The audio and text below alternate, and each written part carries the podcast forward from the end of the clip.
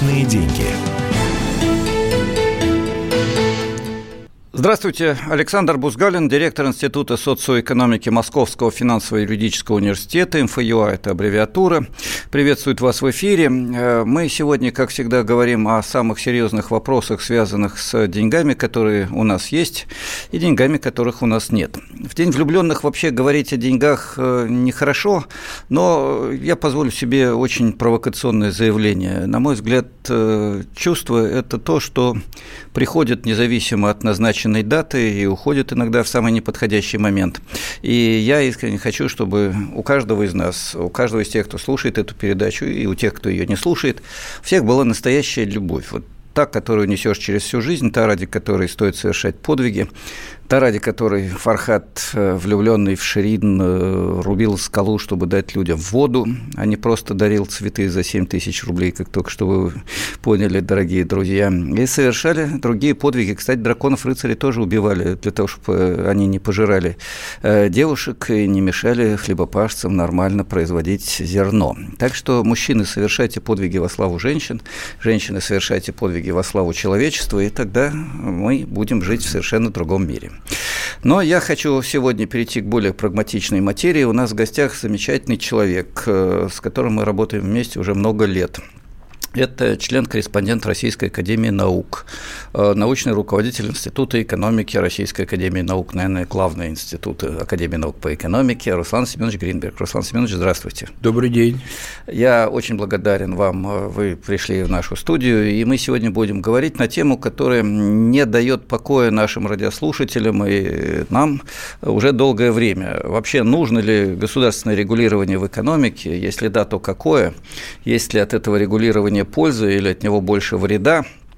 Э, вот об этом очень часто идет речь. Нам звонят некоторые бизнесмены и говорят, доставьте вы нас в покое, э, и больше ничего не нужно. Нам звонит огромное количество людей, которые говорят, что чиновники вороваты, бюрократичны, э, да еще и коррупция кругом. Но в то же время, когда речь заходит о реальной жизни и задается вопрос, нужно ли государственное регулирование, поддержка высоких технологий, нужно ли поддерживать здравоохранение, науку, образование и так далее, все двумя руками говорят да. Вот, наверное, первый вопрос к вам. Может быть, есть разное регулирование, регулирование и регулирование, от одного вред, от другого польза? Ну, вы знаете, Александр Владимирович, что эта дискуссия о роли государства в экономике, она нескончаема, и, собственно говоря, может быть, ей больше ста лет. Вот есть такое понятие – государственная квота – что означает на простом языке? Это отношение государственных расходов к валовому внутреннему продукту. Значит, чем она больше, тем больше государства в экономике. Так вот, общий тренд каков? В начале 20 века эта величина составляла примерно 5-6%, 5-7%. И это действительно была экономика, где государство выполняло роль ночного сторожа. Больше, собственно, ничего не надо. Ну да, чтобы не воровали в массовом да, масштабе. Да, да. Вот внутренняя, внешняя, да, даже внешняя безопасность, ну, тоже государство отвечало, да. естественно, и внутренняя безопасность. Причем а, безопасность э, богатых от бедных. И все. Но вот так случилось, что на протяжении ста лет эта квота увеличивалась, и теперь она достигает, скажем, в тех странах, которые считаются близки к идеалу, скандинавский мир. Да, социальное Дания, хозяйство. Швеция, да. Норвегия. Там доходит до 60%, до 60%. А было 5-7%. Но в странах Центральной Европы, Западной Европы там 48, 50. Ну, может быть, это совпадение, но, в общем, половина экономики, грубо говоря, нормальных, более-менее, или в тех странах, на которые мы хотим походить или хотели походить, сейчас мы ни на кого не хотим походить. да, сами... это особая тема, которую мы обязательно да, обсудим. Да, сами знаем все. Там, значит, половина примерно.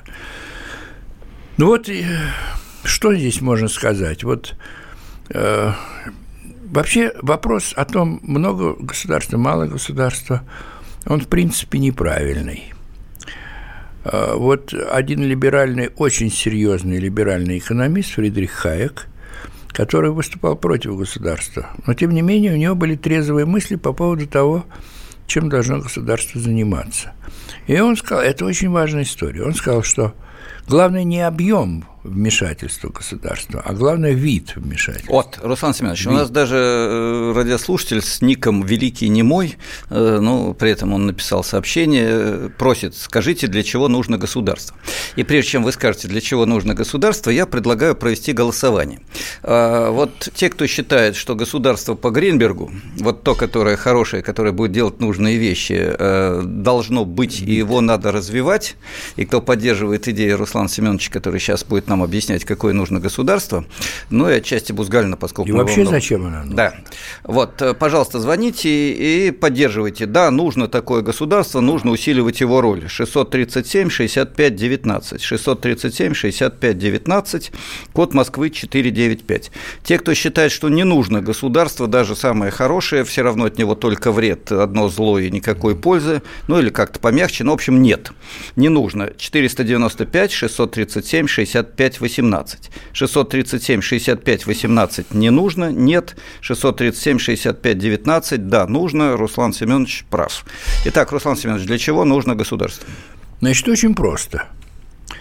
На самом деле было бы все замечательно и идеально, если бы э, рыночные механизмы работали бы таким образом, чтобы удовлетворялись интересы общества.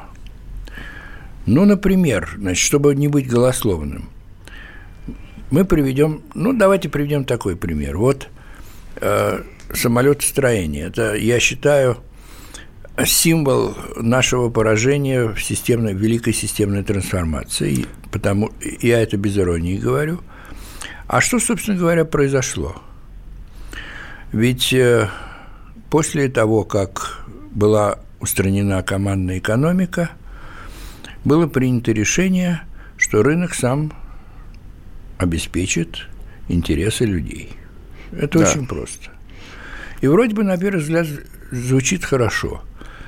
Часто всего, чаще всего применяют э, или используют такую цитату Адама Смита как апостола свободы и рынка, когда он говорит, что вот помните, булочник встает в 4 утра и печет булочки хорошие, симпатичные, румяные, вкусные. Руслан Семенович, не надо, кушать хочется не обед. Потому, не потому он это делает, что он вас любит, потребителей, которые будут их кушать, а он себя любит. Просто для того, чтобы в конкурентной борьбе выиграть у другого булочника, он вынужден их производить очень вкусными и относительно дешевыми. И это вроде бы можно ко всем товарам отнести. Но жизнь богаче намного. Вернемся к вот самолетам. почему-то никакой булочник не хочет испекать самолеты, вставая в 4 утра. Вот, вот понимаете, я просто вот что хочу сказать. Это очень важно понимать. Потому что многие, я знаю, бизнесмены, они так спокойно говорят, да, не нужно от него только без толку бюрократы, там, воры, коррупционеры и все такое прочее. Но тем не менее, смотрите, мы производили э, очень приличные самолеты – Треть мира летал. И что-то около 140 штук в год. Треть мира летала. Были проблемы там, именно с двигателями, что очень много пожирает Бензина. Бензина. Вот, Руслан Семенович, вот самая интересная интригу, я ее оставлю, потому что э, перерыв подкрался совершенно незаметно, понимаете? А... Вот, вот прям вот 9,5 минут, вот раз, честно. а я вам все напомню. Ладно, Дорогие радиослушатели, мы ведем разговор о том, нужны нам или нет функции государства и какие функции государства нужны. Э, начали пример про самолеты, и говорим мы с Русланом Семеновичем Гринбергом, научным руководителем Института экономики РАН, а с вами в эфире Александр Бузгалин, директор Института социоэкономики Московского финансово-юридического университета. Звоните, у нас идет голосование, если вы считаете, что нужно увеличивать функции государства 637 65 19, если считаете, что не нужно 637 65 18, код Москвы 49 9.5, а вот какое государство нужное, хорошее и так далее после перерыва. Личные деньги. Магеллан прошел вокруг света за три года, его знает весь мир – ФОК и паспорту потратили 80 дней и про них написали книгу. А с нами это можно сделать всего за полчаса. Знаменитые путешественники в прямом эфире расскажут, где побывали, что увидели и через что пришлось пройти, проехать, проплыть и пролететь. Совместный проект «Радио Комсомольская правда» и Русского географического общества «Клуб знаменитых путешественников». Отправление каждый четверг в 12.05 по Москве.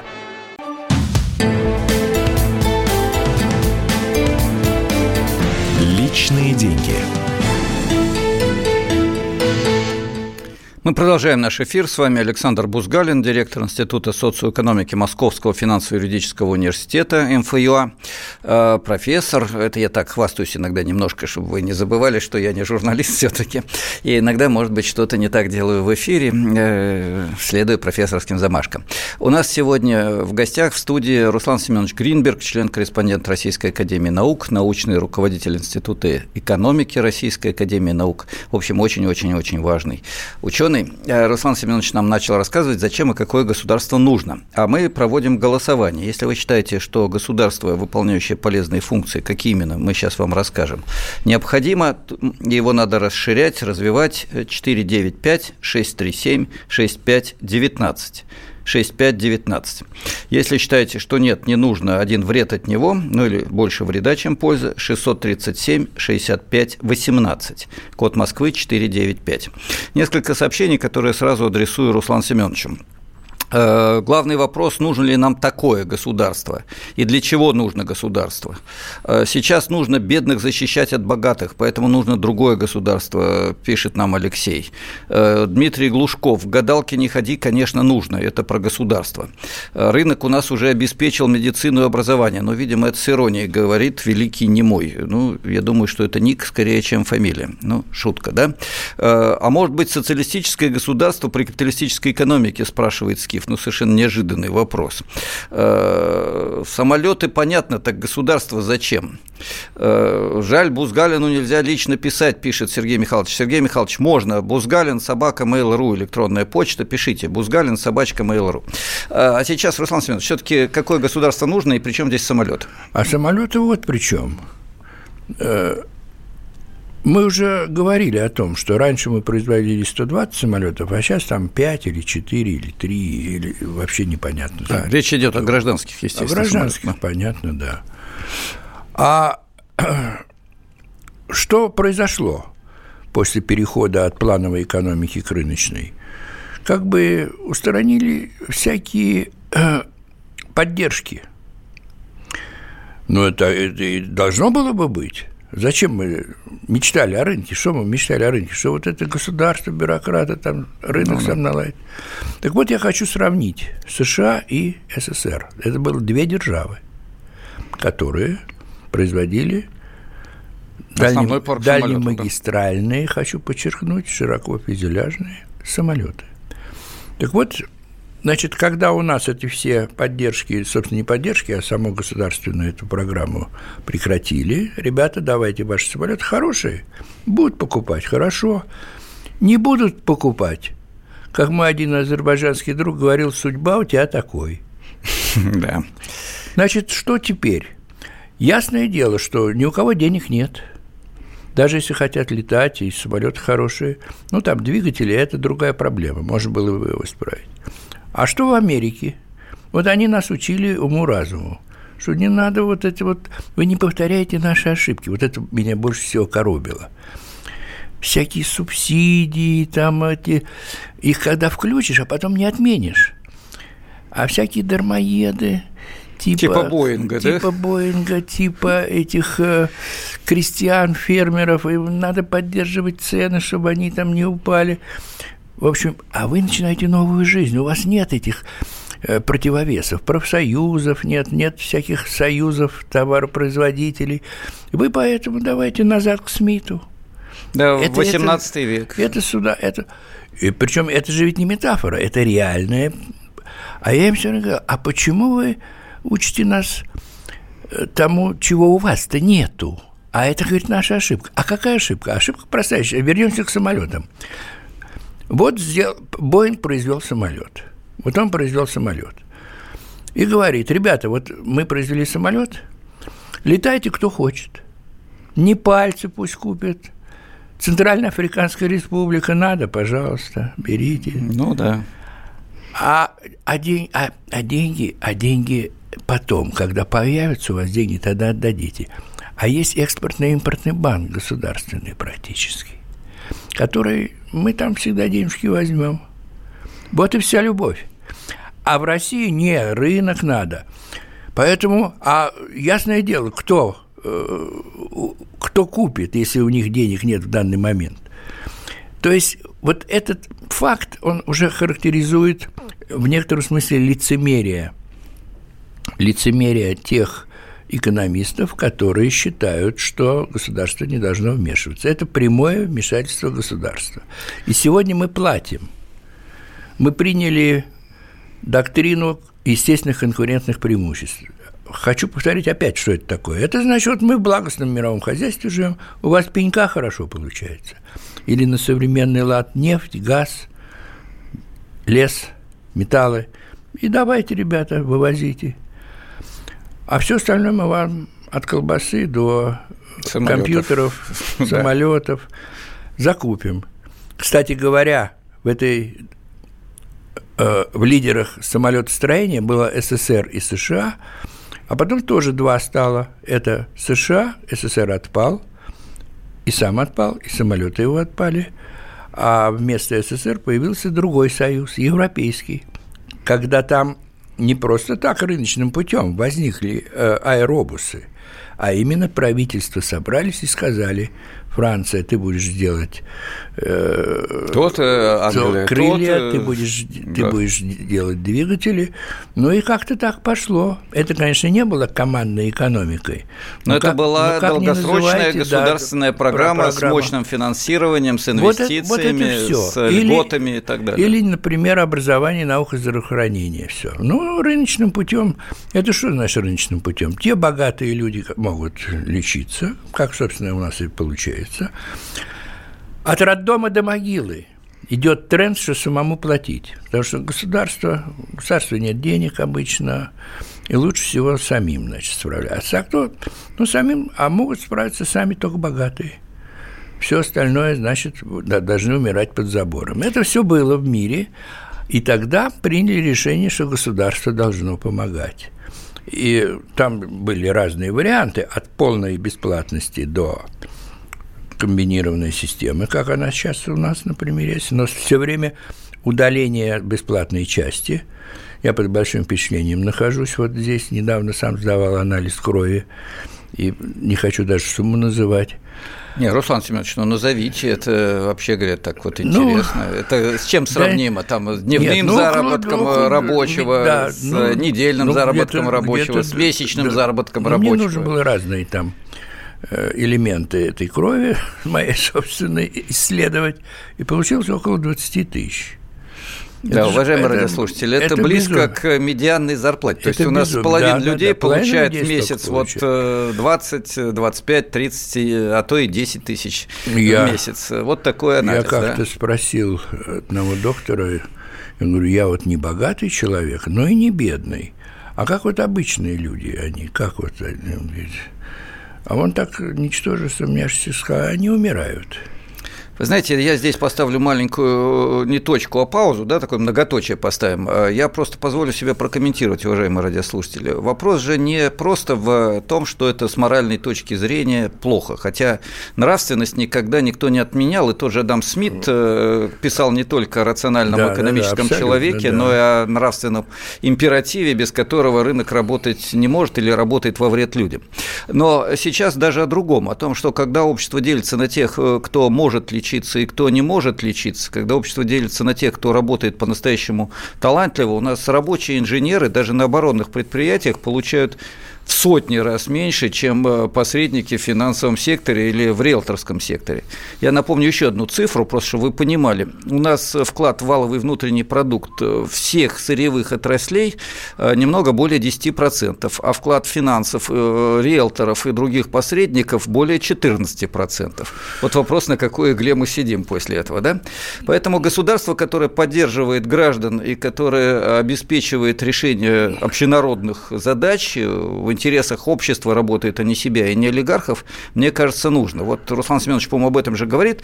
Сейчас, одну секунду, Руслан Семенович, я вижу, что вы рветесь в бой, но сначала Очень. напомню.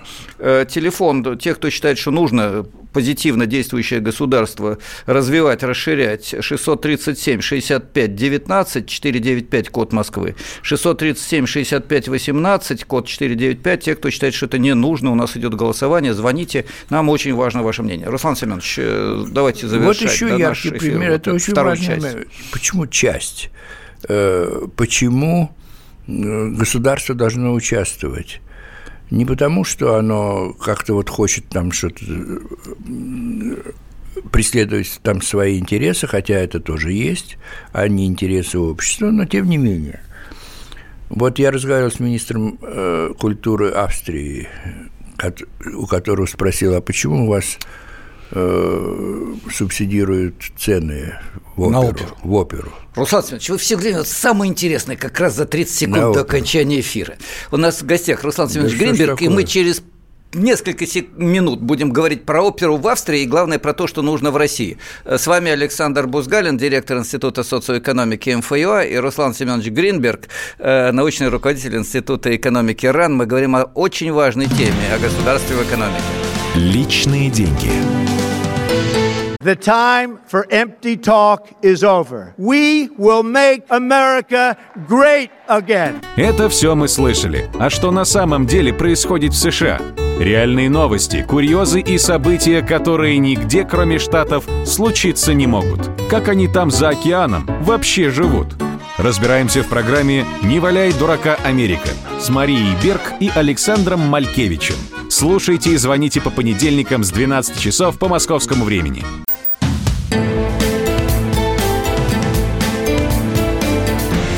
Личные деньги. Мы продолжаем наш эфир, уважаемые радиослушатели. С вами Александр Бузгалин, директор Института социоэкономики Московского финансово-юридического университета. И мы говорим сегодня о роли государства в экономике, о том, что оно должно делать и что не должно делать, с Русланом Семеновичем Гринбергом, членом-корреспондентом Российской академии наук, научным руководителем Института экономики Российской академии наук. Руслан Семенович, еще раз приветствую вас, спасибо, что вы в студии. Мы остановились на самом интересном, на том, что в Австрии субсидируют билеты в оперу. Ну, оперу-то зачем, казалось бы, ну, самолеты вот, понятно, я... медицину да. понятно, а оперу-то зачем? Оперу зачем? Я и говорю этому самому министру, а зачем вы э, субсидируете билеты из бюджета? Билет стоит реальный там 200 евро. Тоже дорого, но все-таки 200. А если бы государство не помогало бы, стоило бы 600. Я напомню, 200 евро – это 5, 5 ну, 10% от заработной платы австрийца месячной, да? Не месячная зарплата. Ну да, но э, он мне говорит, ну, а как же, говорит, мы хотим, чтобы доступ был, широкий доступ мы хотим, чтобы в оперу ходили люди – а я его дальше провоцирую. Я говорю, а зачем нужно, чтобы все Зачем нужен широкий доступ? Я, например, не люблю вашу поганую оперу.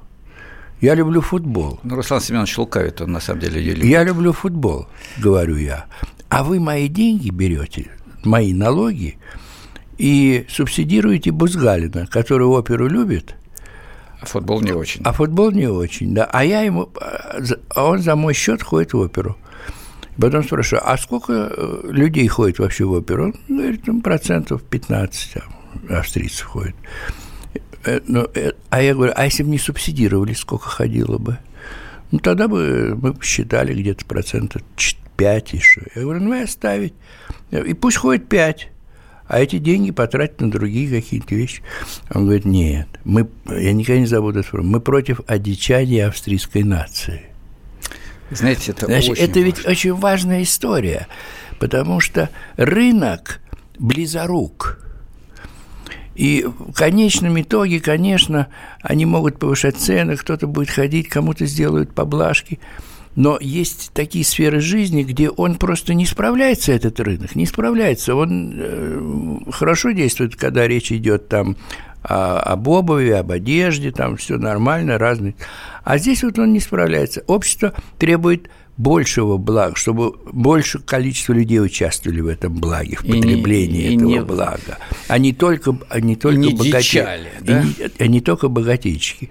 И вот эта фраза меня поразила. А это очень важно, потому что я слышал по телевизору одного начальника, который спокойно рассказывает о том, что там учит людей – это, правда, было лет 10 назад, но неважно, все равно философия Остается нашего руководства уже, такая да, же осталась. Она говорит, а да. как у вас там, он спрашивает, не буду говорить фамилию, известный человек, политик, спрашивает там у человека из губер, из области, а как там у вас библиотеки сельские, как они там?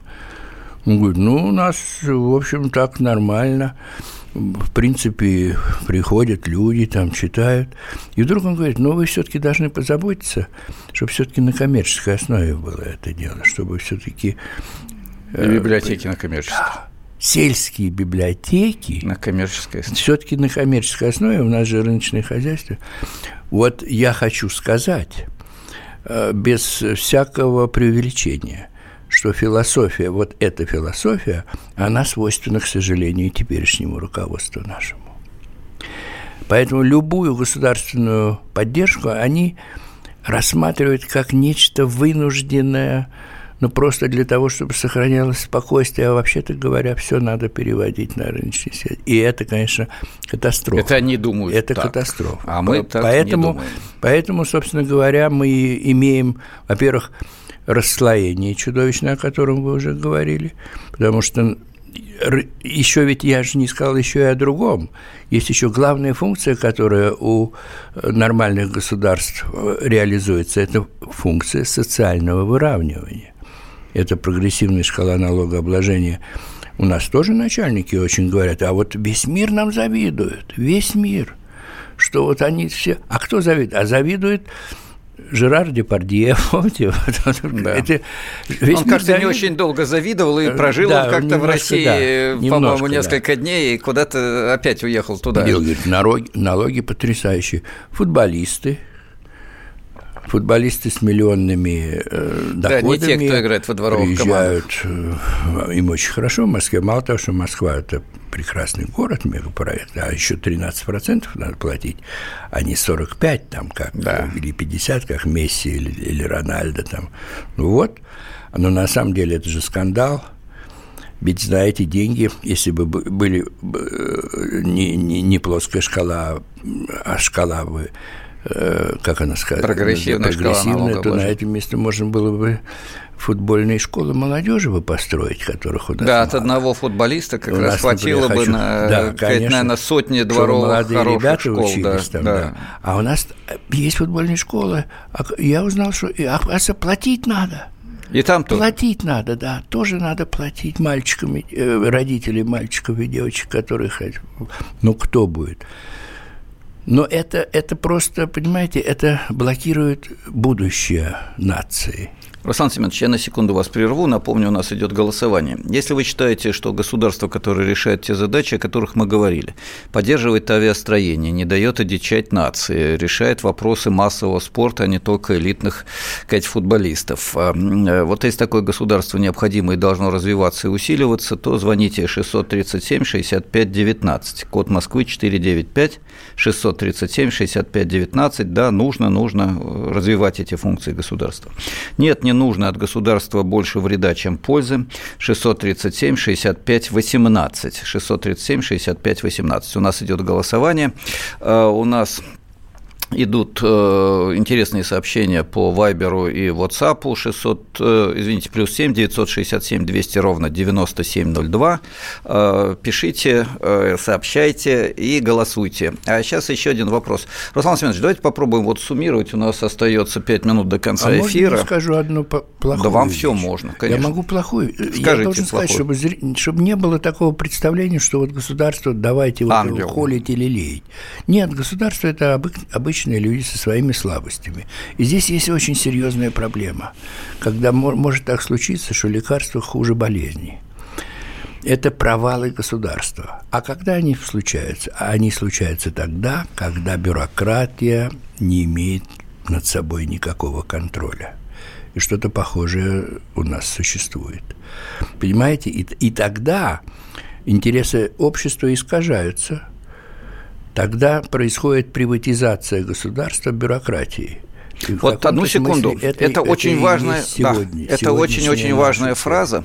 Значит, даже не фраза, я бы сказал, кать, постулат, э, императив да. такой, кать, э, долженствование государства не должно приватизироваться бюрократией.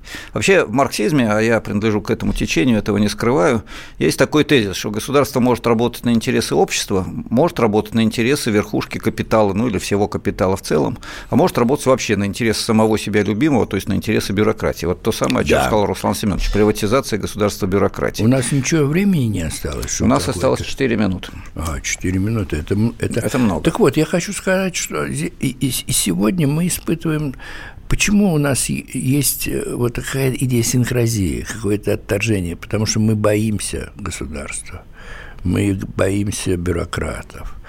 И действительно, они могут творить чудеса, когда они не контролируются. А есть только одно, вернее, два способа контроля над демократией. Это репрессии, это репрессии, сталинские репрессии, когда наряду с невиновными всех под одну гребенку. Есть еще и виновные, виновные попадаются. И это вроде, вроде бы хорошо, но это чудовищно. Слава богу, у нас этого нет. Но, к несчастью, у нас нет демократического контроля. Парламент Абсолютно. Я, кстати, напомню, без... демократия – это власть бессилен, народа, демократия, да. да. И, и, и в этой ситуации, в этом вакууме, конечно, они могут делать все, что хотят. И это самое главное, по-моему, порог э, нашего сегодняшнего времени, когда э, бюрократия, она по природе монопольна, но именно поэтому она нуждается в демократическом контроле. А что такое демократический контроль? Это значит счетная палата. Она не просто докладывает президенту, а президент уже сам решает, кого миловать, кого нет. А когда общество, лице парламента, счетная палата, которая решает эти вопросы сама. Ну, тогда здесь мы очень чувствительная новая э, тема да, это, и это, более это, того, это я бы сказал, э, я бы сказал, главная сменяемость власти еще, и, и, и, и сдержки и противовесы, как бы банально это ни звучало. И это самое лучшее лекарство для того, чтобы бюрократия служила общественным интересам. Вот Руслан Семенович поднял тему. Э, меня все время предупреждают, у вас программа «Личные деньги», а не политические проблемы. Поэтому а, говорите а про экономику. политика Но вот... является... Сегодня политика, мне кажется, ее скажем мягко, несовершенства, они оказывают прямое воздействие на экономику и консервируют ее стагнацию теперешнюю. Да. Теперешнюю. А, есть такие проблемы, идут достаточно жесткие э, сообщения, где у нас демократия, в Росстат подсадили художников, и они рисуют. Я не люблю образов и преувеличений, но проблема существует, и я очень благодарен Руслану Семеновичу за то, что он ее обозначил и, более того, подчеркнул. Напомню, у нас последняя минута голосования, 637-65-19. Надо развивать то государство, о котором говорил Гринберг, ну и ваш покорный слуга. Нет, не надо от него больше вреда, 637 65 18. Буквально через минуту мы подведем итоги. Сейчас я позволю себе тоже сказать несколько слов. Все-таки я тоже профессор, хотя и не член КОР.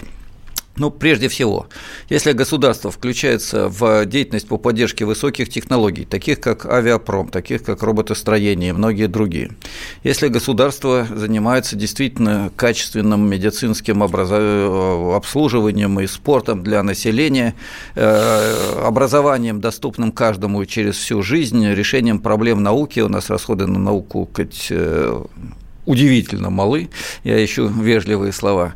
Если оно делает такие вещи, да еще под контролем общества и не в интересах себя, чиновников любимых, а в интересах граждан, то такое государство нужно развивать. Руслан Семенович, огромное спасибо, что вы были в эфире. У нас 86% э, проголосовало за то, что нужно развивать государство, и только 14 проголос... 13 проголосовало против. Спасибо вам огромное, Руслан Спасибо. что были с нами. Да, вот мы, к сожалению, должны заканчивать этот очень интересный эфир. С вами был Александр Бузгалин, директор Института социоэкономики Московского финансово-юридического университета, и Руслан Семенович Гринберг, член-корреспондент Российской академии наук Института экономики РАН. Личные деньги. Особый случай. По понедельникам в 5 вечера по Москве. Касается каждого –